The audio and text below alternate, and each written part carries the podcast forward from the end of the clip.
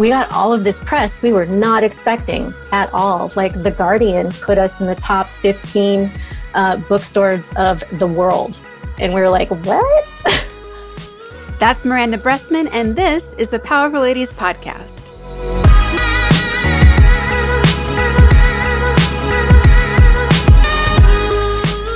Hey guys, I'm your host, Cara Duffy, and this is the Powerful Ladies podcast, where I invite my favorite humans, the awesome, the up to something, and the extraordinary to come and share their story. I hope that you'll be left entertained, inspired, and moved to take action towards living your most powerful life. Miranda Brestman is a secret multipreneur. While working demanding corporate jobs and action sports by day, she's also been launching businesses with her husband and business partners. She owns a comic book store in LA, 2 rental properties, created and released a hilarious card game, and is now plotting her next great new business. Now that she's switched from corporate employee to being a consultant, with her extra flexibility and time, I can only imagine what else she'll create now. On this episode, we talk through her tough childhood, how her gang of girlfriends is serious business, and what it's like to be discovering just how truly great her husband is after 20 years, multiple businesses, and an incredible daughter together. All that and so much more coming up, but first. If you're interested in discovering what possibilities and businesses are available for you to create and to live your most fulfilling life, please visit thepowerfulladies.com/coaching and sign up for a free coaching consultation with me. There is no reason to wait another day to not be living your best life, when you instead could be running at full speed towards your wildest dreams today.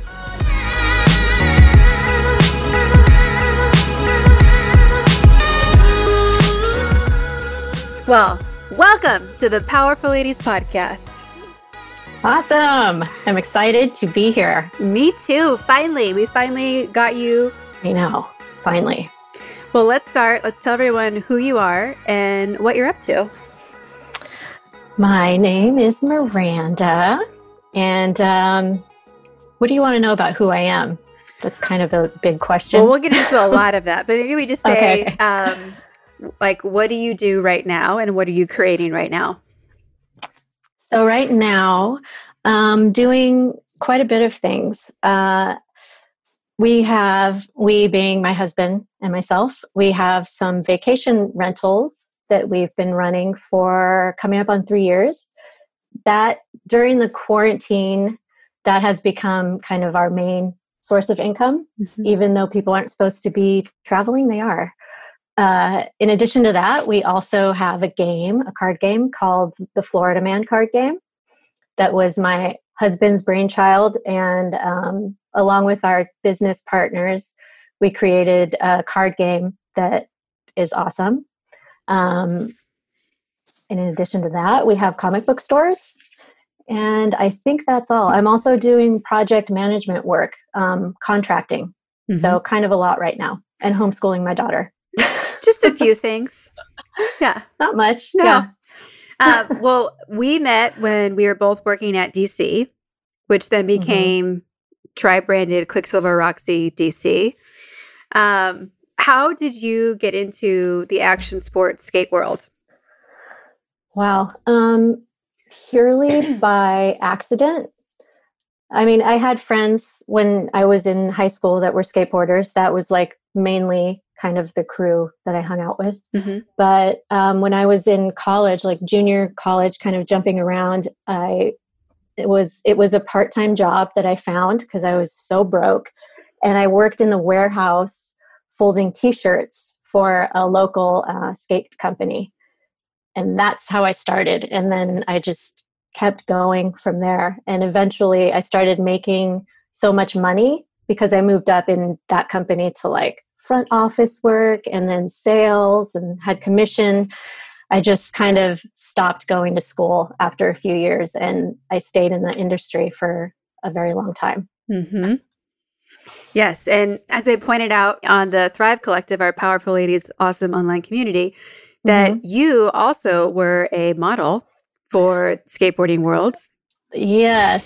So at that same company, my first job in skateboarding, there's this woman, her name's Kiva, And she had a girls' collection of clothing, and it had a very little niche following of like the skateboard girl.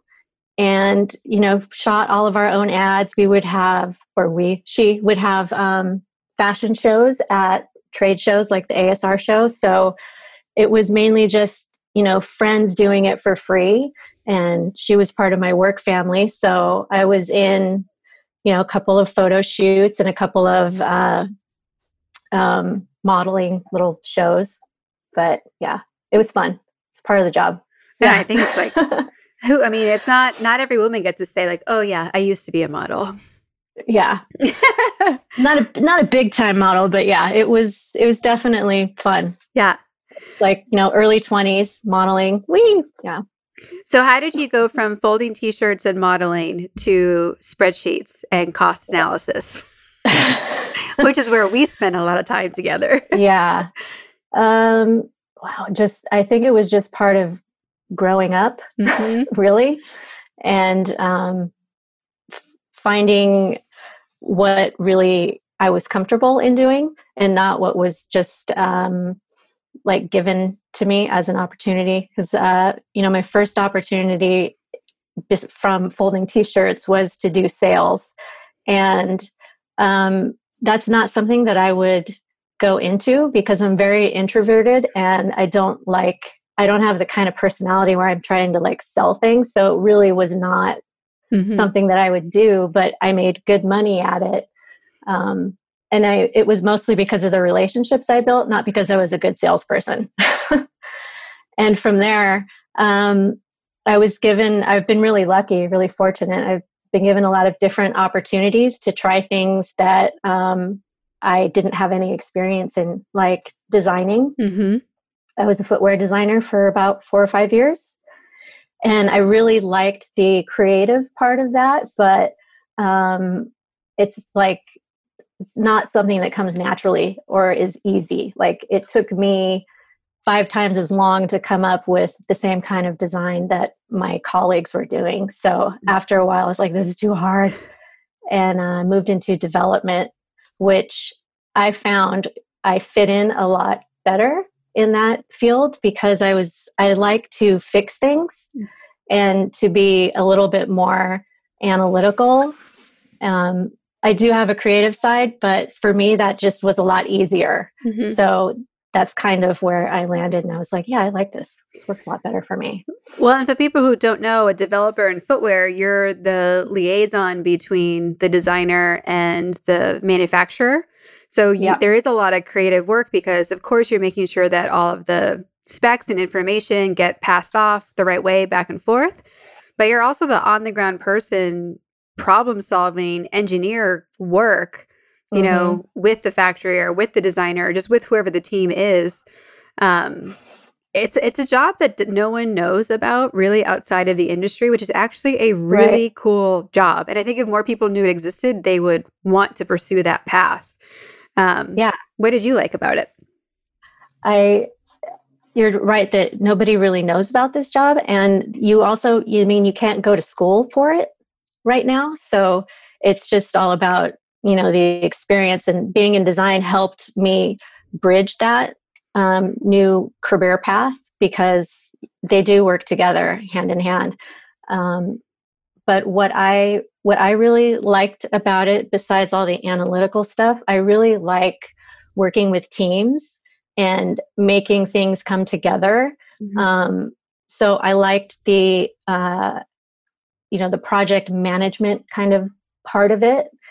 I wouldn't say the technical part was my favorite part. I did enjoy that, but I really like, you know, working with the people, working with teams, working together to make a project come to life and being that middleman.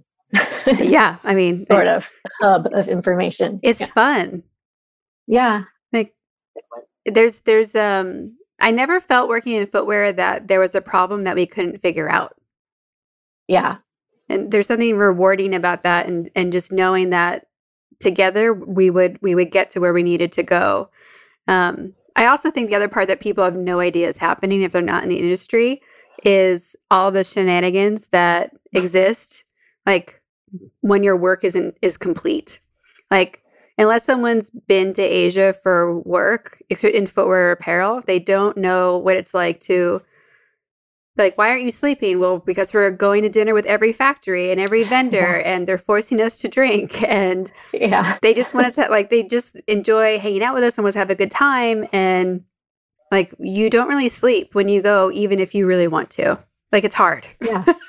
Yeah, it is. You work for, your work day is, I don't know, 12, 13 hours. And then you're like, okay, I just want to go back to my hotel and take a shower real quick. Nope, no, we're going to go straight to dinner. Mm-hmm. It's a 2-hour drive in the opposite direction of your hotel. And then we're going to have this amazing meal, 15 courses. Yeah.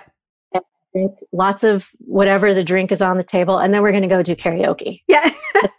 And then the van is going to pick you up at 7 a.m. to do it again. And you're like, oh my God. Yeah.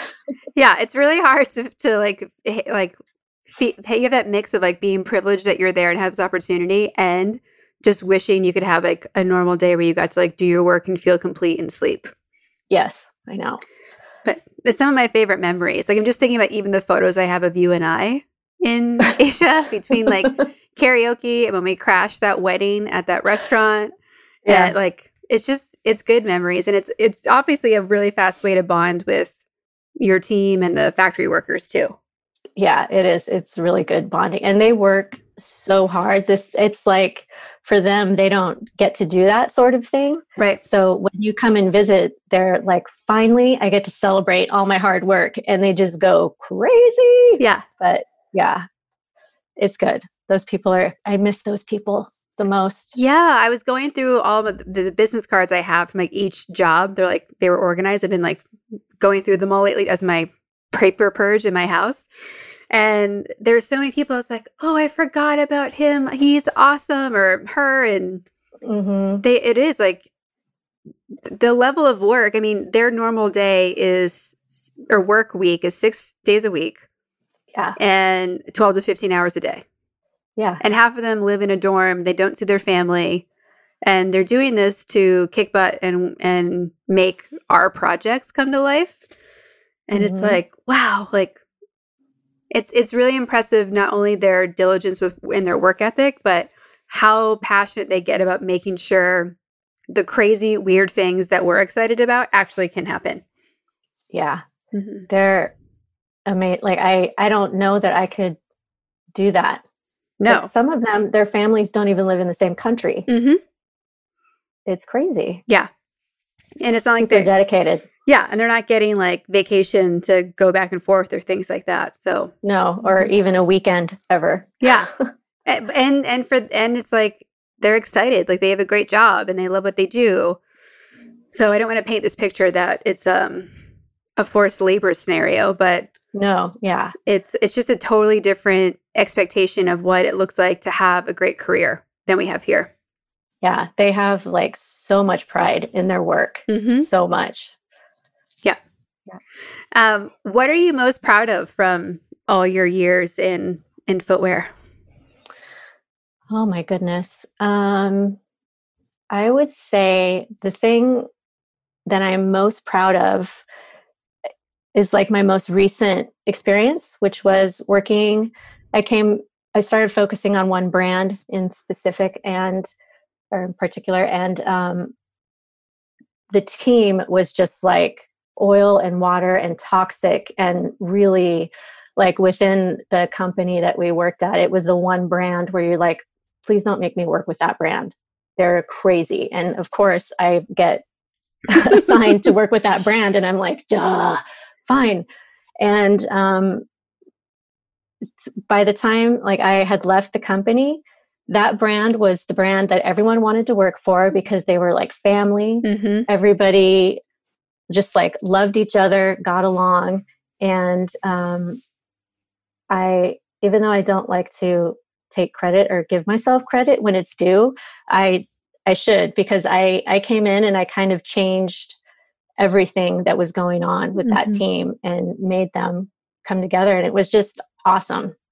And, you know, being a mentor to some of the people that reported to me, and seeing, like, seeing them grow and just how happy they were and what they were doing was, for me, that was like my greatest accomplishment. Mm-hmm. Nope. Yeah, for sure. And because it was like it was one of those opportunities where you were responsible for the team. Yeah. Right. Because you were in so many other positions that were important, but had minimal team. Right. Like, mm-hmm. And I feel like you and I were in similar placements at that company where we kept getting put where like people maybe didn't want to be, or like, we don't know how to fix this. Like, you go do it, and you'd be like, fine, only because I like you. Yeah, exactly. and so like, if you did a chart of where our path took us, it would be like such a crazy zigzag loop, and like, it would make no sense. Yeah. There was no linear sense to where we were going. Yeah. But I think you should give yourself credit, because it really shows how flexible and resourceful and creative and just business minded you are, that you could fit in all those places.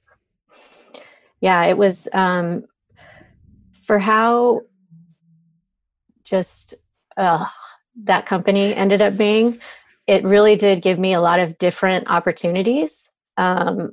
Like you were saying, I jumped around a lot, and I did some things that I really didn't want to do, but it turned out to be a good experience. And so overall, that 10 years of my life was worth it for sure. I met some really good people. I did some really good things. I did some things I didn't want to do, but it was good. Mm-hmm.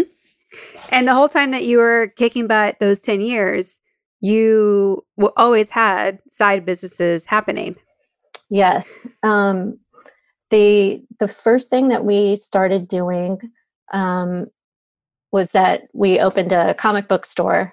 I want to say this year is a 15-year anniversary. Congratulations. Of the store. Thank you. It's called The Secret Headquarters. It's in Silver Lake, LA. And it was mainly my husband was like in the comics, and he hated going to comic book stores. Hated it, because he's like, oh, they don't take any pride in anything. Like, I hate walking in here.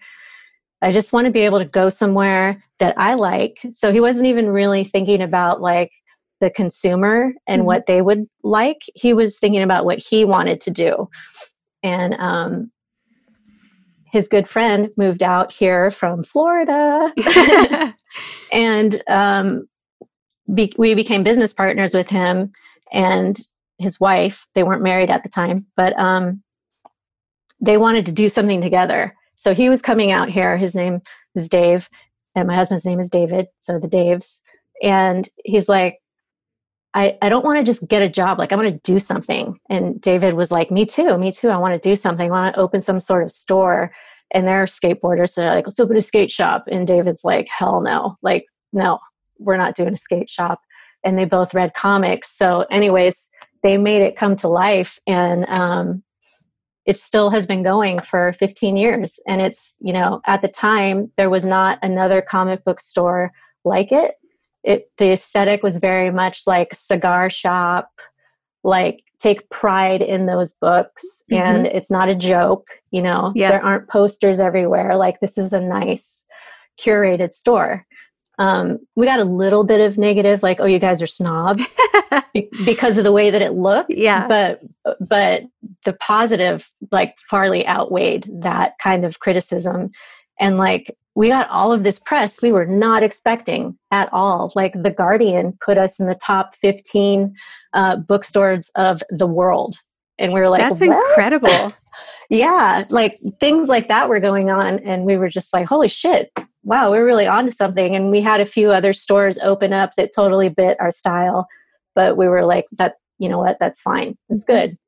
So that has been going on. And through the years, I took some time off and worked at the store. And, it's mainly the two of them that run it, but Trisha, the other partner, and myself, we've always like collaborated with them and been a part of it. And funded it in the beginning. The wives supplied, the bread makers supplied the money, and they let the boys go run off with their idea. No, I think I'm so glad that you brought that up, because people always wonder how an entrepreneurial business starts. Because especially today, you hear mostly about Y Combinator tech companies that have rounds of investing, when the truth is like 80% of small businesses are founded or started with someone's own money, and there's no other financing. There is no loan. There is no Kickstarter. It's just you and whatever you have in your savings account, or if you don't, figuring it out with a credit card. But most people are fully self-funded. And there's also a mix of, for people who haven't been totally self-funded, like even Coco Chanel started Chanel because someone she was having an affair with gave her the money. Nice. So there's so many of these businesses where it's like, you know, the husband or wife is contributing while the other one's working, and like what that tag team looks like. And usually it's the other way around. Usually the husband's working and he's supporting financially this idea that his wife has. So I love that you guys are like, you were the funders, the financiers for their brainchild. Yeah, we were. And this was before either family had kids. So we were both, you know, very same age, same interests, two couples, two Daves, a Miranda and a Trish. And we were the breadwinners, and we completely funded the thing. And a lot of it, if not all of it, went onto a credit card when we first started. We had like 0% whatever on the card. So everything went on that card, and it is incredibly easy to start your own business or store, at least. I never even thought to like pursue it whenever I would have an idea, because I was, oh my God, it must be so hard. You have to have all this money, and you really don't. If you have like a good idea and it's like you're authentic to your idea, like David had this idea and it was like very much his and what he wanted. If you stick to that, it's way easier than you think. And he's like, why did I go to college? Like I have this college debt. I'm doing nothing with my major, and I've always wanted to have my own store. Like all I had to do is just do it. Mm-hmm. Yes. I want to repeat that. You just have to do it. Like everyone listening, you just have to do it. Like there's no other magic secret except that. Just start. Yeah, just start. Mm-hmm. And I'm not going to say that the first year was easy. It was rough. But I mean, you know, we did it. The four of us figured it out, and 15 years later, it's still going strong, even during this quarantine. We're still going. Yeah. And just like every other business, you're pivoting it so it still works. It still functions. Yeah. We're, you know, doing everything online right now. All of our customers are ordering their stuff online, and we make sure to ship it out same week. Yep. Well, then when you and David met, did you ever think that you would become business partners in multiple businesses? No. I mean, so we met through the skateboard industry. This is funny because we met through some PLM work, which is now what I'm doing again. I'm contracting, helping build a PLM system. But he and I were like both the super users at this company, and he worked in a different office, so I would have never met him. But I was like, I don't know, you know, 20s, being my badass self, and he's in there, and he's like, who's going to be your partner, Miranda? And I'm like, I'll take that guy, because he had like a really, just his look on his face was kind of like what my look always is, like, ugh. And he always seemed grumpy, and I'm like, that guy, yeah, sure. And that's how we met, but I was not interested in him at all. And about a year after we had met, he was emailing me and asked me on a date, but I didn't realize that's what he was doing. And I'm like, wait, are you flirting with me? And he's like, geez, it's about time you noticed. And I was like, So I went on a date reluctantly. I really didn't want to. And all my friends are like, he's such a nice guy. And I'm like, because I only date mean, bad boy, like jerks. And he's not one of them. So I was like, ew. I went on a few dates. I was not interested. And that's so funny. Somehow he broke me down and it just clicked like a light. But yeah, he tells everyone, my daughter, she's like, was it love at first sight? And he's like, not for your mother. But no, I never thought that we would have our own. I never even thought I would be married, let alone have businesses with a man. I was very much like, I'm doing my thing. That's it. Yeah, but it's been great. He's very supportive and he is like not afraid to take chances. Like I never would have just taken that chance. I'm too much like practical. We have to make sure we're paying this bill. And he's very much like, let's just do it. Mm-hmm. So we complement each other very well in that way. Mm-hmm. What made you guys want to get into vacation rental properties? Mainly because originally we were going to try to get a place in Palm Springs. And it was because every year for Thanksgiving, we get together with our partners, Dave and Trish, and now our kids. And we have Thanksgiving, just us, the two families. Every once in a while, someone else will join, but it's mainly we're the group. And every year we would go to Palm Springs and we're like, oh, I hate spending all this money. Like we had some money from selling our first house and we wanted to do something with it. So we were like, we should invest in a rental because for one, if we won't have to pay to come here. Mm-hmm. And we were going to Palm Springs, just the three of us a lot with our daughter. I go on girls trips there and he's like, think of all the money we would save if we had a place. And then also we could probably rent it out as well. So we're like, yeah. And then we started thinking about it as a vacation rental and Palm Springs is so saturated. We were looking for a house to go have Thanksgiving with them. And Idyllwild comes up in the search because they're in the same county.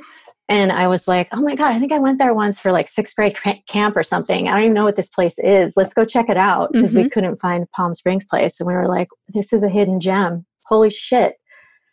The housing was super cheap compared to like anywhere else in LA. And we were like, let's try it out. Yeah.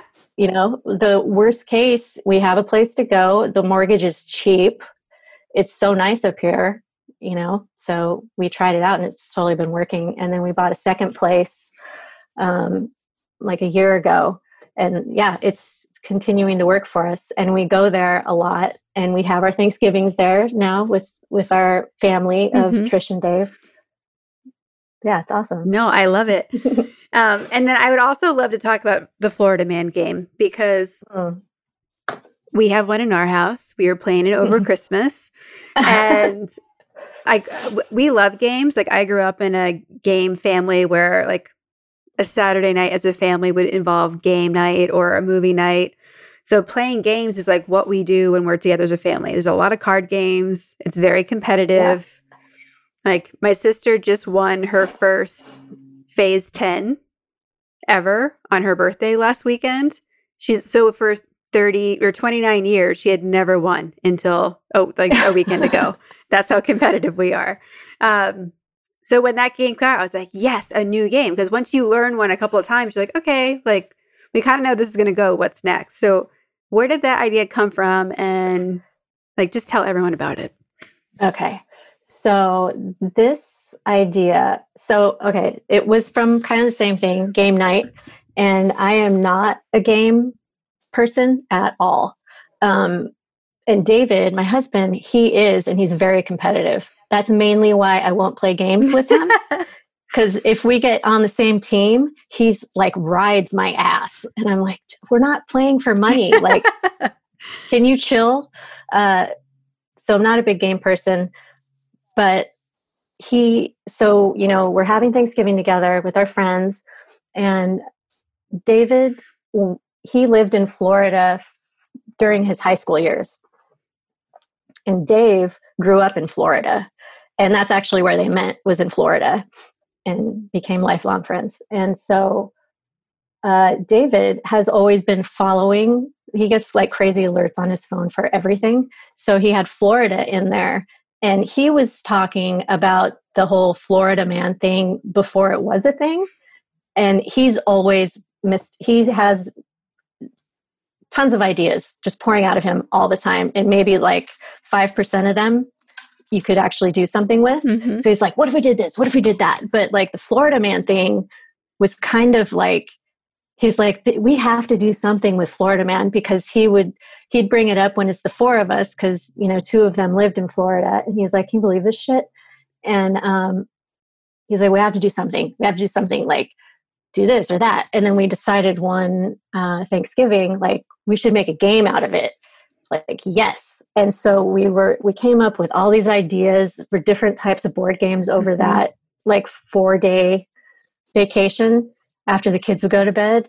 And a lot of them started, they were too complicated. There were too many rules. Mm-hmm. And we narrowed it down to having it be what it is today. And it's basically like a Mad Libs. And, you know, you take the actual headline of whatever this Florida person did, which is usually something insane. And you remove, you know, certain key words, and you replace it with something that you draw, and it becomes sometimes it's not as crazy as the real headline, mm-hmm. but it's like tons of laughs ensue. And one of the things that we liked when we did like a test run, and we had everything on paper before we decided whether or not this could be a thing. We played with another couple. And it was the three couples. We went for maybe 4 hours, and we didn't even get through the deck, because one of the things was, do we have enough cards? Mm-hmm. You know, is this playable? Like, is it fun? Whatever. And we got through 4 hours, didn't get through the deck, laughed, like crying, my face hurt. And it's like, are we even going to think this stuff's still funny? Because we've been talking about it for a year, and now it's kind of a thing where a bunch of people, is it played out yet? Mm-hmm. But we had such a good time. And the thing that I liked about it, and I don't like playing games, is that it sparked a lot of conversation. So you couldn't get through a hand without stopping and talking. And because it's an actual real headline, looking it up, looking at the person, the mugshot, and you're like, oh my God. And or like reading the rest of the story, because it gets even more crazy. Mm-hmm. And then, oh, that reminds me of this person I knew. Like, that's why it took 4 hours. It was because of, you know, the conversations. And it was just, I didn't know the couple that came to play the game before we did it. Mm-hmm. And after it, I was like, these people are awesome. You know, it's like, it was fun. And so we talked about it for about a year, and, you know, everyone had their day jobs, so we didn't have time to focus on it. Mm-hmm. And the four of us don't really get together that often, because we moved to Long Beach and they still live in LA. So we really don't see each other as much as we used to. So every once in a while we talk about it. But once I got laid off from my job, I was like, all right, it's time to do it. Let's do it. And we had the game made pretty quickly. And so we were trying to release it on Thanksgiving, and it was a year from, you know, the time where we first came up with the concept. So it took about a year mm-hmm. to get it done. And yeah, that was this past Thanksgiving. No, it's fun. Yeah. But same thing where we got all this weird press, not weird, but awesome press that we were not expecting. We did a Kickstarter mm-hmm. Because we had learned through the store, if you can, you should try not to use your own money. Yeah. So we're like, let's try that first. So yeah, we did a Kickstarter and we hit our goal and everything went great. And so after we launched the Kickstarter, my husband was like looking for alerts on his phone for like Florida Man, what's going on with Florida Man. And there was one about a card game. And of course, the first thing that I think is, oh my God, somebody beat us to it. Yep. Because we had like all of these ideas. We've had a ton of ideas. And then it comes out and we're like, God damn it. You know, we didn't act quick enough. Mm-hmm. And I like look at David, and I think he was thinking the same thing. I was like, someone else, what? shit. And then we hit the link, and it's a newscaster in Miami talking about our Kickstarter on the news. So random. And I was like, how did, what? So we had a few different news stations pick it up just through like probably their searches and things that they are looking for to report on. But it was cool. We got all this press that we were not expecting. Are most of your sales from Florida or from outside of Florida? No, I wouldn't say that most of them were, but we do have some for sure. But it's pretty spread out. Yeah. Yeah. No, I think it's fun. Good. I'm glad you like it. Yeah. Yeah. We were super, like when we shipped it out, finally, we had been talking about it and like making the card, like I did all the layout, the art layout. So I looked at the cards over and over and over. And I'm like, this isn't funny. This isn't funny to me. People are not going to, or people are going to like this game now. Like Florida Man's kind of played out by this point because it's become a thing now. Like we should have done it sooner. And I was very negative. And so once it shipped, I'm like, oh, I hope people have as much fun as we did. So yeah, I'm always asking for feedback, but I haven't, a lot of the people that bought the game are just like people that we don't know. Mm-hmm. And we just did, or we are do, we're running a campaign for, we're discounting the game because of quarantine, and we want people to be able to buy copies and send them to their friends and have a game night with their friends. Oh, I like that. Buy one, send one. Yeah, pretty much. So yeah, we're offering like a deep rad discount. We also have Florida Woman, So when we first were like, okay, let's get this game done and out, we had so much content, and we realized after we played it, like we have enough for 2 other expansion packs. And I'm like, we have enough Florida Women stuff for a Florida Woman game. So we made all of those at the same time, and we didn't really push Florida Woman at all. But people have been buying it. So yeah, all of our games right now are 25% off with a Later Gator discount code for the remainder of the quarantine. Mm-hmm. And yeah, so we talked about after this, we want to figure out a way to have a Zoom, maybe some sort of contest where you get to play with the creators of the game. Yeah. So we're trying to figure out how that's going to work and how we want to do it. But we definitely want to play with some of the people that we don't know that have gotten the game, because we've played with friends, and I want to play with some strangers. It's like the esports of Florida Man. Yeah. No, I love it. So it's definitely on our list to do, to have a game night with some of the people that have gotten the game from us. Yes. And then I just want to, whether I play or not, I just want to watch that happen. That would be so entertaining. For sure.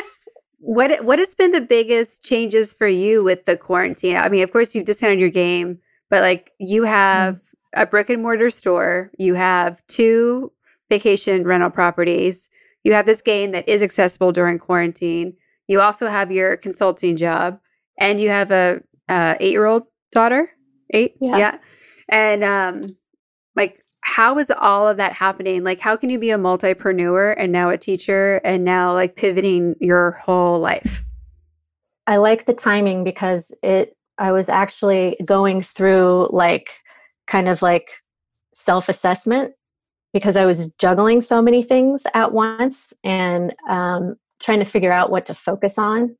So, you know, I've been reading these books, I've been listening to podcasts, and I've been going to like meetings and seminars, like Powerful Ladies stuff to really, And so for me, it was kind of like, I was already trying to pause and figure out my priorities. And this kind of forced me to do it because I couldn't go out and still have my social life, you know, which was that time now I'm using to really kind of organize my thoughts and my projects and get that going. So it's not a huge change for me other than my daughter not being able to go out and me not being able to go out. But it's been, I'm kind of thankful for it for sure, because it has helped me reassess and what my priorities are and what I want to do.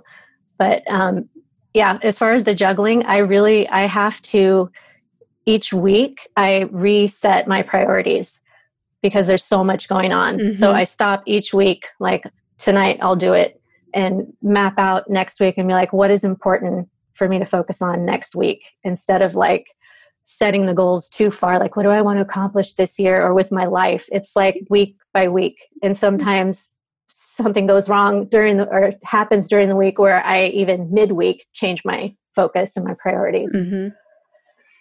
That's how I've been dealing with it. Yeah. No, I totally relate to that. And it's a different level of like exhaustion, I think, also, because we were talking at a earlier recorded podcast about how much we've had to learn in the past 4 weeks. It's probably the same amount we've learned in the past 4 years as adults, because we're learning new technologies and new processes, or how do we connect this. And I think it's great that we're definitely maxing the capacity of our brains right now, which sometimes as an adult can feel underutilized. But it's tiring because we constantly have to keep moving our operations and our processes, and we don't get to actually do the work a lot.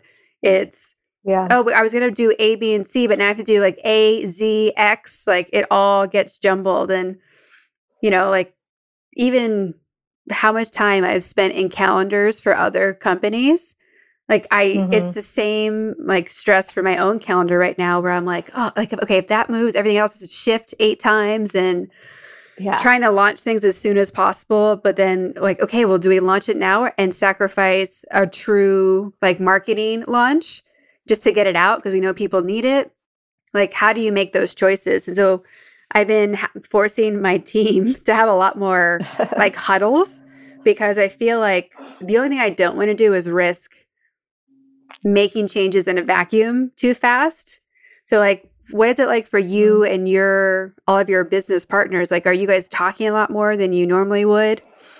Yeah, we are for sure. We like a lot more than we normally would, because we would maybe like once every 3 or 4 months, we would have a dinner where we would talk about things. Now we have a weekly meeting where we all get on Zoom and figure out what we're doing for that week. Yeah. So yeah, it's a lot more. And that, besides for like my businesses, I've also been doing that on a personal level, because I'm trying to like, you know, I'm doing a lot of like self-help reading and activities and stuff. So I have to set weekly touch base with like friends of mine. Yeah. Cause they make sure that I am like following what I'm supposed to be doing. Yeah. So there's a lot more meetings and huddles with other people, and not just trying to do everything by myself. Yeah. Which I think is a great segue into talking about how influential other women have been in your life. Cause I know that you have such an amazing group of girlfriends. You guys are really committed to keeping that those relationships going, no matter what else is happening. Like, tell us about that, and like how that started, and even what it's been like over the ages. So for me, my friendships have been very important, because I did not have a good home life when I was younger. I didn't have like a very strong or even a family unit at all. So my first true friends that I met were in middle school when I was 12, and I'm still friends with them today. And my friendships for me are that family unit that I didn't have. So it's very important, like how families will get together every year for holidays. Like, I have to get together with these group of women every year, at least once a year. And, you know, we all live in different places now. Some are in different countries, different cities. So they've been my support system. I mean, everything that a family member should be, that's what my group of girlfriends have been to me. Mm-hmm. We totally support each other, and they're just my family. Yeah. And yeah, so every year we get together and we have a little girls trip, and me and one of my best friend, my BFF, she's also a coach. She's awesome. Mm-hmm. Her and I were like, okay, we're planning these trips, and we're crazy like planners. And so we would have like an agenda. We have goodie bags. Mm-hmm. We'd find the place. We wouldn't let anyone see pictures or know about it because we wanted it to be this surprise and experience. And it's been our first year that we did it was actually the first year we opened the comic book store. So we've been doing it for 15 years mm-hmm. with the same core group, and there have been like people that have floated in and out, but it's always been like the same core group of about 7 of us. And yeah, it's just they just have given me support and been like, they're the ones that I go to when I need to get advice, or just, yeah, they're my family. I love it. If you next time you're planning your event, go check out Sprinkled with Pink shop.com. They do all custom stuff for girl weekends. So yeah, lots of fun things for your next goodie bags. That would be good. Because mm-hmm. we do custom stuff mm-hmm. too. Like mm-hmm. there's always a t-shirt at least. Yeah, it depends on what we're feeling that year. But mm-hmm. yeah, they've been ridiculous. The goodie bags. It's like going to girls camp. Yeah. So fun. Mm-hmm. One of the things that I'm working on right now that's in early development is with 2 of the girls in my girl crew. And we decided I actually got inspiration on one of your weekly. How to sell what you know? Maybe it might have been that. Mm-hmm. Yeah. And I don't know if it was a comment you made or one of the other women made, but I started thinking of something and I'm like, oh my God, I have to call Trish after this because I just have this idea. And so her and I talked to our other friend, and we are working on something where it's going to be workshops mm-hmm. in the form of a retreat. Love it. And it's basically like a women, not only women, but it was funny because I was like, I have this idea. And Trish is like, oh my God, I've been thinking about that too. And then Summer was like, are you fucking kidding me? Did I say this out loud to you? Because I'm thinking of that too. And I was like, what? No. Yay. So, we were talking about it, and we all had the same similar idea of, for women around our age mm-hmm. that are going through not a midlife crisis, but like a midlife metamorphosis where you're like, okay, I've been doing this for my family and my career and, whatever. And now I want to figure out I want to go in a direction that's more intentional. Yes. And figure out what it is what that is. And so, we're in super early stages. We've only had 2 meetings about it so far. No, I love it. I love that you guys were all synergistically having the same idea. I love that you got inspired from Powerful Ladies event. And I love that it's like, I hear when you're talking about it, like you really see what you can provide for people.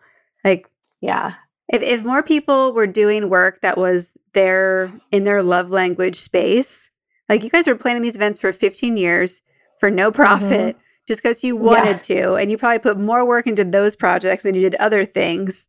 Yes. Like that's where I think people get shy about like lean in on what you do, even if you're not getting paid. Yeah. Because there's always a way to get paid for it.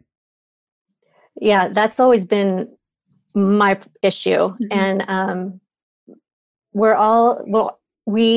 we're all very different. So we have different like perspectives and stuff. And Summer, who's also a coach, she's very similar to you. And she was like, this could totally be a thing. Like, people want to do this. Yeah. It's not just you that thinks it's cool. And I'm like, oh yeah, you know what? You're probably right. Like, I would totally do that. I would totally pay to go to one of these retreats. It sounds awesome. Yeah. So that's my next big project. I love it. I'm super excited on. Well, I'm excited to get to promote it once it's ready to go. Yeah, I'm definitely going to let you know. Mm-hmm. And I want you to be one of the test people. Yes. Because we talked about how we're going to have like a test run and very specific people that we want to come to get feedback from. So you're on the list. I am so excited. You just made my Sunday. Well, when you hear the name Powerful Ladies, like, what does that mean to you? What do those words mean to you individually? Like, what is it? Where does it take you? So to me, when I think of Powerful Ladies, I don't necessarily have like one person in mind where it's like, that's who I aspire to be. To me, a powerful lady is someone who has been successful, like, despite the fact that she's a woman, because that is very hard in this society. And, you know, there's also a lot of women out there who have led very tough, hard lives, and they have like come out of it and just like flourished. And to me, that's the kind of person that I aspire to be. And those are the kind of women that I think are powerful, and especially ones that, you know, that help other people, other women grow, and don't see them as competition. Like, that's like total powerful lady to me. Yeah. And how does it feel when you get to be called a powerful lady? It's kind of like I'm my own worst enemy, and that's something that I'm working on, is to stop being so negative. But I don't see myself as one. For sure. But when someone says that, it's like huge compliment. I'm like, oh, huge. Yeah. And I'm trying to, even though I may not believe that I'm a powerful woman, I'm trying to put out there that I am, because I want my daughter to grow into a little powerful lady herself. I mean, she's already pretty badass. I know. She's crazy. She's very badass. And, yeah, in all the right ways. She's compassionate, but she doesn't take any shit. She's great, artistic, lovable, shit talker. One of the most things that have stuck with me that you've said is when you were talking about your daughter, is that you just wish you had her earlier because she's so awesome. Yeah. So David and I, we've been married for 17 years. And when we first got married, we were like, we don't want kids, for sure. Don't want kids. So we had been married for quite some time before we decided we wanted to try. And then it took a while to be able to have her. And he was very much, I was kind of like, I don't care if I have a child or not. And he was very much like, I do not want kids. And when I decided that I wanted to try, he was like, I'll do whatever you want to do. But he didn't really feel like this is something I want. But if you want it, I'll go along with it and hope it works out. So, yeah, once we had her, we were both kind of like, she's awesome. And yeah, the only regret we have is that we didn't do it sooner, because we want to be able to spend more of our life with her than we currently are. I do have some friends that don't have children and they don't want to have children, which is fine. It's not for everyone, but it's definitely, it's just, you don't know until you have one what you've been missing. Yeah. Especially, it's crazy. Especially for such a awesome kid like Sloan. Yeah, she's awesome. She's funny.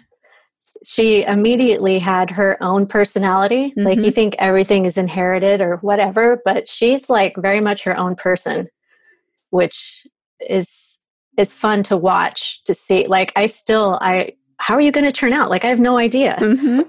No idea what she's going to turn into. Yeah, it's fun every day to see. I mean, she's 8, and I swear to God, she's like a teenager, because mm-hmm. she has so many opinions and like that are of her own, like not one that she's getting from me or David. And mm-hmm. It's cool. I feel like you could almost do an entire book just of things Sloan has said. Oh, I know. She asked me the other day what her first word was, and I was like, oh, like I can't find, I had a little like baby diary mm-hmm. thing, and it's locked away. And then I remembered that it wasn't a word, it was a phrase, and it was, here you go. Here you go.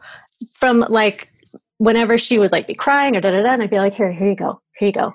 So, and I was like, oh, I totally remember, because she would be in her crib like crying or wanting to get out or whatever, and she'd be crying, here you go, here you go. And I'm like, what did you just say? Here you go. Oh, I remember laughing so hard at stories you would tell at work or whatever she had done that, night before, that weekend. But yeah, I mean, that's one of my biggest motivators for wanting to have kids, is just wanting to see what comes out of their mouths. Like, yeah, pure entertainment. The other day. So yeah, things have gotten, we're in quarantine, and she's here all the time, and she's very feisty. And her and my husband, they're like siblings, and she's like the older one that bullies him. It's crazy. Like, they just argue like kids, but only one of them's a kid. And so she said something. She was like in the bathroom, supposed to be brushing her teeth. Like, that's when we get the most shit from her, is when it's bedtime. Mm-hmm. And so I was in the living room. He was in the kitchen. She was brushing her teeth, and she was talking back, saying something. And I don't know exactly what she said. And he goes, what? Did you just call me a dickhead? And she, and she's like, no, I didn't call you a dickhead, you dickhead. And I'm like, oh my gosh. And I start cracking up in the other room. I would too. She doesn't even know what it, yeah. And he kind of started laughing too, but then now that word is in her vocabulary. And I'm like, it's okay if you say that here. Once you go back to school, you can't say that. Yeah. That'll get you in a lot of trouble. Yeah. But it has come out a couple times during the quarantine. Oh my goodness. She still doesn't know what it means. She just knows it means like, you're a jerk. Uh-huh. Stop being a dickhead. And I'm like, nope, don't say that. I can only imagine how many other families are going through similar situations right now. Like, because I'm sure also as a parent, like at your capacity for parenting, with like, you just don't have any more space in your brain to like handle things. Yeah. You're like, well, not going to parent that right now. Just let that slide. Oh yeah. There's lots of things sliding right now. Really, do you want ice cream for breakfast? Yeah. I don't care. Just fine. Just stop talking, please. For like 2 minutes. Can you stop talking? Yeah. It's been great. She, I think one of the funniest things she said, man, she must've been 3 at the time. And I was like, it was bedtime, and I had read her a story, and, she wanted to stay up and wanted me to stay in the room. And I'm like, no, it's, I read you a story. It's time for you to go to sleep. Well, I want you to snuggle. I'm like, I can't, because I had to finish up some work or whatever. And she's like, can you have Dad come in here? And I was like, yeah, sure.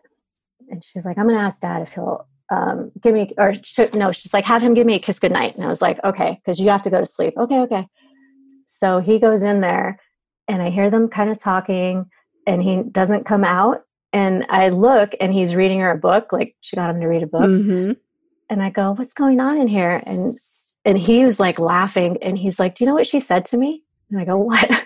He goes, well, she's being all cute, and I got in here to say goodnight. She's, Daddy, will you read me a book? And he's like, no, it's bedtime. Daddy, please, will you read me a book? And he's like, all right, what book do you want? And she goes, sucker. She already knew. She already knew how to manipulate the situation. Age 3. Yeah. So sucker. I'm like, how do you know what a sucker is? Mm-hmm. You just called your dad a sucker, and he is. He's a sucker. He still does that too. Still. Mm-hmm. Sucker. Sometimes it's a sucker. Sometimes it's called love. Yeah. Yeah. When, you know, I think that eight is such a pivotal age, and I reference it a lot for being like, if I can make 8-year-old me happy, I feel like I'm winning at life, because you're in that zone of like being like developed enough to have ideas of like what life is like as a grown-up or what you want to do or being able to manage your own kind of projects. But you're also still in that space where anything is possible. Like logic, it only half applies, and it's actually more fun if it's more ridiculous. Mm-hmm. When you look back at, you know, put yourself in 8-year-old Miranda's shoes, would she expect you to have had the career you've had and to be where you're at now? Definitely not. Definitely not. When I was 8, I was actually like, it was not a pretty picture. I was like, I have a very rough childhood. So at 8, I think I had like physical abuse, mental, and just like no one, like my mother never being there. Mm-hmm. So for me, I remember I was trying, like Sloan was asking me, what did you want to be when you were my age? Yeah. And I was like, oh. So I had to think back, what did I want to be? And I realized that at her age, all that I wanted was to be an adult so that I could live on my own and take care of myself and not have to depend on anyone else. But beyond that, I didn't have any aspirations of like being my own boss or having a family, because I just didn't think that that was possible. And like people don't get to do that. Mm-hmm. So yeah, I think the 8-year-old me would be like, whoa, you did all that? Yeah. Oh my gosh. Well, and I think even like, you know, how you talked about what you at 8 was really like, I think just even like how much hope would she have had knowing how much fun you're going to have? Yeah, so much. Mm-hmm. So much. Yeah. It's wild, right? It's wild what everyone's backstory is and where everyone keeps going. And, you know, how, besides, you know, you're definitely independent, right? Check that box. Yeah. You're definitely an adult. Check. Yeah. When you look back at what else, like the things you see in yourself that, you know, came from that tough girl, like what else can you give yourself credit for? Well, I think that, you know, being in the situation that I was in as a child, it made me very, like empathetic and sensitive to other people. Mm-hmm. And whether or not I wanted to, I was always the caregiver from like a very, very young age. Mm-hmm. I was the one taking care of everything. And I think that that's made me like a very compassionate person. And I always feel the need to want to like take care of people and make things better for them, which for me has been, you know, maybe the only positive thing that came from my childhood. Mm-hmm. Yeah, I would probably say that. And also to always be hyper aware of money mm-hmm. because I grew up very, very poor. And I was probably from the age of 4, I knew what a bill was, and I knew how important it was to pay them, and that you needed money. Mm-hmm. So, yeah, probably that as well. Yeah. Well, I think it, you know, I know that who you are for me, and like what a powerful lady you are, and that like I know whenever we're hanging out, I'm going to be laughing. I'm going to be having fun. And I love that we get to, like, there's few people that you cross paths with that you can do like a lot of great work with and have fun the whole time. Because some people it's like, it's just work, it's work, it's work. But I always felt with you, like if we were on a project together, I was like, yes, because I knew that you would bring everything to the table. I knew that I would, and I knew that it would be way easier and more fun than like how a lot of other people would show up to do work. So yeah. I think that you have done an amazing job. So 8-year-old you is definitely proud. Thank you. Mm-hmm. Yeah, the sense of humor thing. Yeah, I didn't think of that, but for me, it was like a coping mechanism or like, you know, some sort of defense mechanism where it's like, just make a joke out of it. And, you know, you just got to laugh at somehow. Mm-hmm. If you're laughing, even in times of despair, it will change your mood.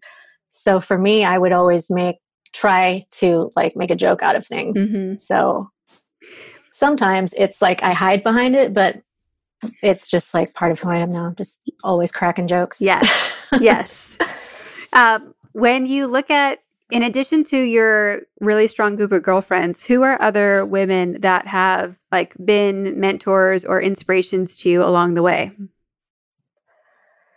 I would have to say there's one woman in my life who she's not a family member, but I've known her for most of my life because she was a family friend. Mm-hmm. And she's always been kind of like my stand-in mother. Like she's always supported me throughout the years, and we can go like several years without talking. And, you know, when I see her, she's just like, she's the best. And she's very much like I learned later in life, like once I was older and I was talking about like real life things with her, that she also had like a background of abuse and all these things. And I couldn't believe that like she was as strong as she was. And, you know, she's always making a difference in her community. Like she goes and she writes bills for Congress and she does all this lobbying and like she fights for people. And yeah, for me, I feel really fortunate to have her in my life, mm-hmm. and she's a great role model. That's awesome. Yeah. We ask everyone on the show where you put yourself on the Powerful Lady scale.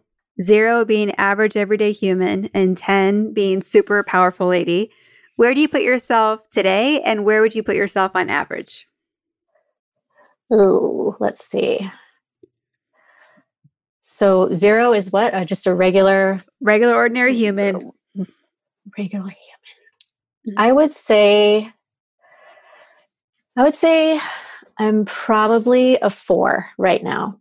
I'm about a 4. And that's because I am working. I'm working on it, and I definitely know that there are better things to come. Mm-hmm. So I know that I'm going to definitely go up the scale, the Powerful Lady scale for sure. I love it.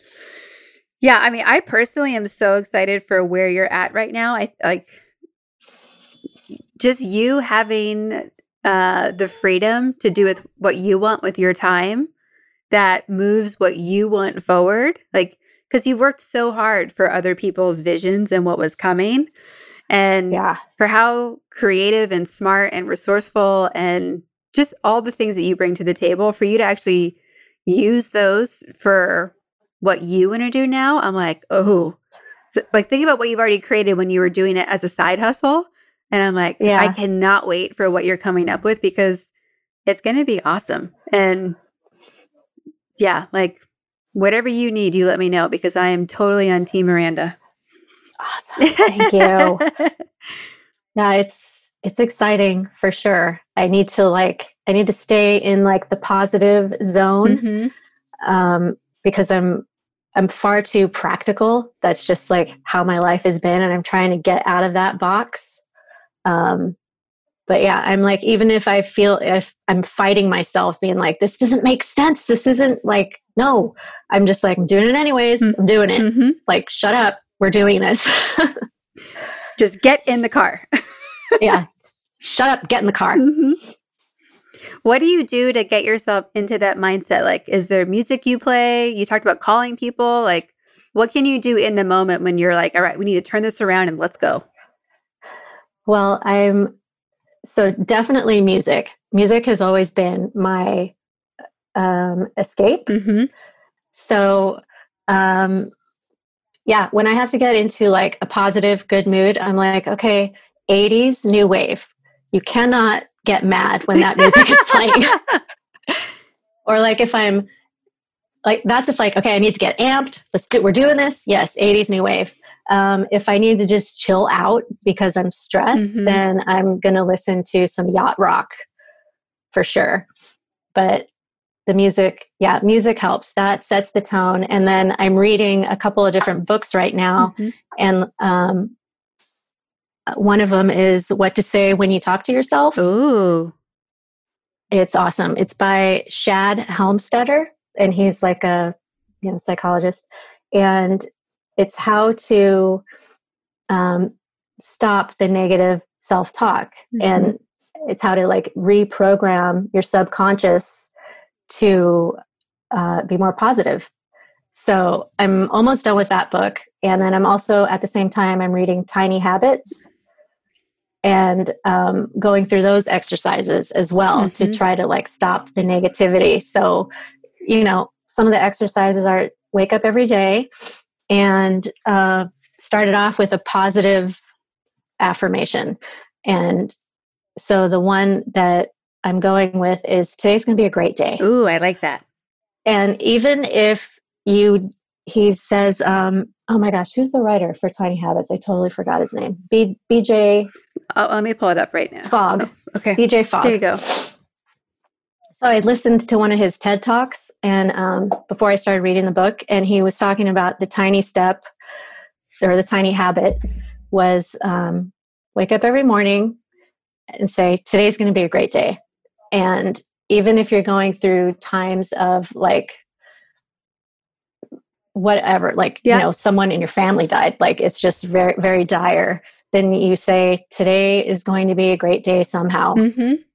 And so I'm like, I'm going to start doing that. And sometimes I forget to, if I'm rushing to do something, I forget to say it. So I wrote it on a Post-it and stuck it to the wall next to my nightstand. So it'd be the first thing I saw. And it totally helps. And I say it, you say it audibly. Mm-hmm. There's more impact. So my husband heard me and he's like, what? What'd you say? And I'm like, I said, today's going to be a great day. And he's like, okay. And it has like, when you say it out loud, mm-hmm. the people in this house have been like, it changed their mood too. Like I walked out of my office one day and the two of them were like arguing and I go, hey, you guys. And they like stop and look at me both like pissed. And I'm like, today's going to be a great day. And they're kind of like, what's up with her? But it like changed their mood. And the next time I came out of my office, they were like normal, having a good day. So now the three of us always say it throughout the day. Today's going to be a great day. I love that. Yeah. It's true, right? Like it really can be. Yeah, there's so much that subconsciously you can really drive yourself down mm-hmm. and a lot of times you don't even know that you're having these negative thoughts because it's in your subconscious. So mm-hmm. you have to retrain yourself with like, the goofy new age daily affirmations. Like that's another thing I'm doing every morning when I wake up. I listen to 15 minutes of like a day of I am great, that kind of stuff. And the author was saying that even if you're not paying attention or like actively paying attention to everything they're saying, mm-hmm. your subconscious is hearing that. And it's your subconscious believes what it hears. So when it's hearing, I am successful, I am happy, I am great. If your subconscious hears it enough, it believes that to be true. Mm-hmm. And those are the messages you're sending yourself. And then, once the negativity is gone, it opens up all these doors that were holding you back. So I'm trying to deprogram myself right now. I love it. I love it. Yeah. Jesse and I have a pretty consistent habit. It's not daily because life happens, but we're pretty consistent in asking each other like what we're creating that day. Mm-hmm. And that's kind of like, who are you going to be today? Or if like, you have a big meeting, like I'm going to win that meeting. I'm going to do this. And it helps not only because you get to declare it out loud, like to the same habits that you're talking about, but now I know like what game he's playing today. So I get to like follow up and be like, how'd that meeting go? Otherwise, I wouldn't even know he'd have a meeting that mattered. Yeah. Because it's so much of work it doesn't cross over. I think my favorite thing about, maybe not my favorite thing, but one of the things I really enjoy about being an entrepreneur is that the crossover happens more fluidly. Like life, work, like what are all the intentions get to like line up and like be going in the same direction versus opposite. Right. Yeah. Mm-hmm. That is true. I've been trying to be more present, like when David is talking, because before I would be like, come home from work, just like so drained. And he would start talking to me about something and I would just be like, boop. Yeah. Turning off my brain now. I'm not listening to you anymore. Yeah. But being here and like working from home and he works from home. Now I like understand a lot more of what he's doing. And I've been able to help him with some of his businesses because I'm actually listening to what his issues are. And there's a lot of experience I have where this whole time I could have been helping him, but I was just like, you do your thing, I'm doing mine.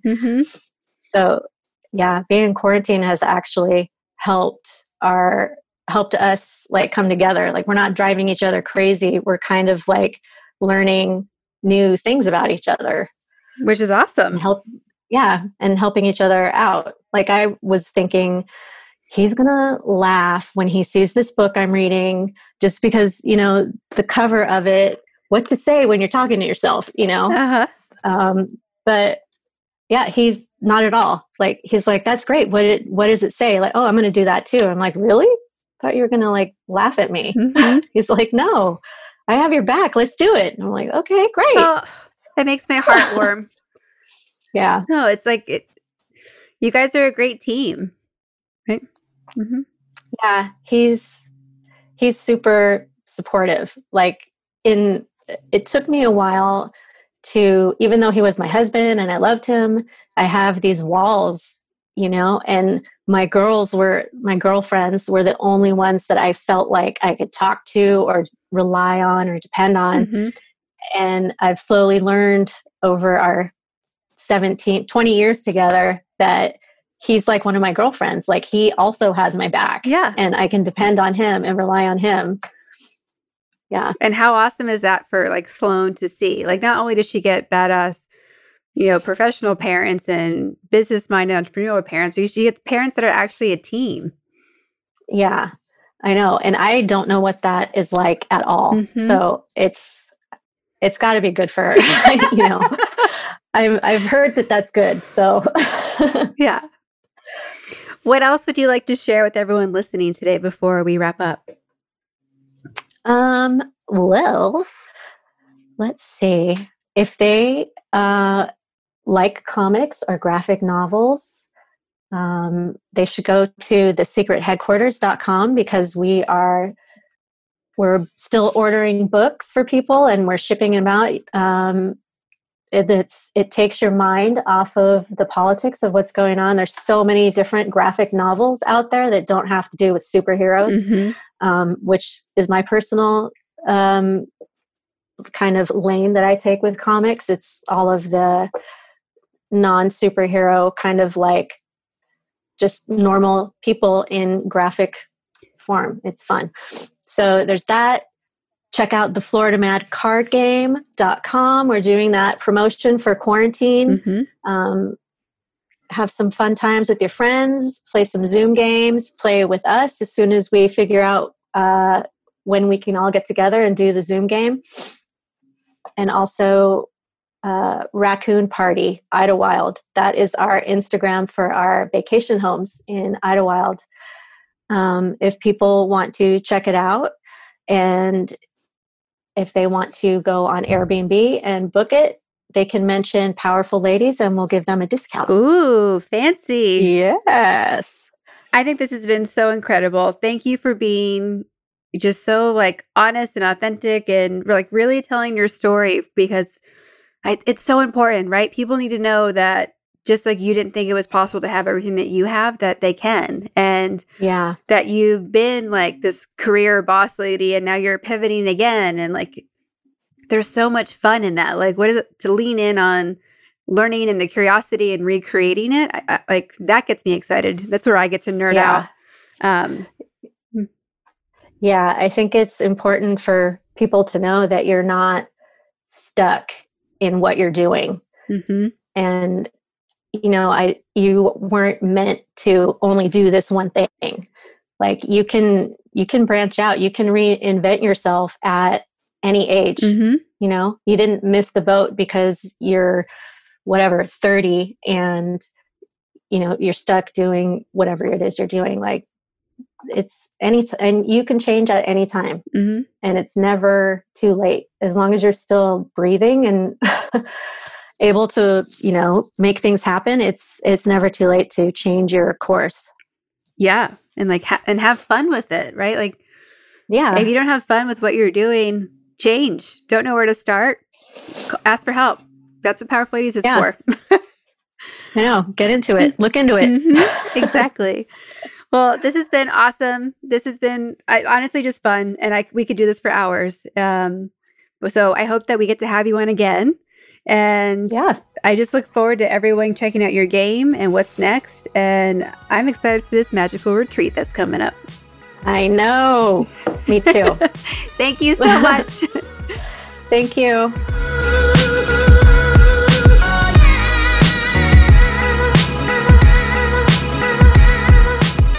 Miranda is strong, resilient, and smart. I love that each new business that she or her husband comes up with all start with, wouldn't it be fun if? And I love that they've solved problems for their own life.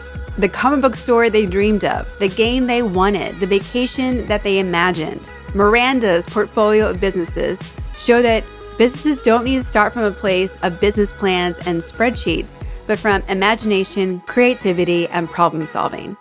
What problems do you want to solve? What would make your life better? Also within her story, I hear the transition from her passive, steady response of, okay, to opportunities in life, which is the quieter, more systematic and skeptical version of let's do this, to becoming a more bold yes.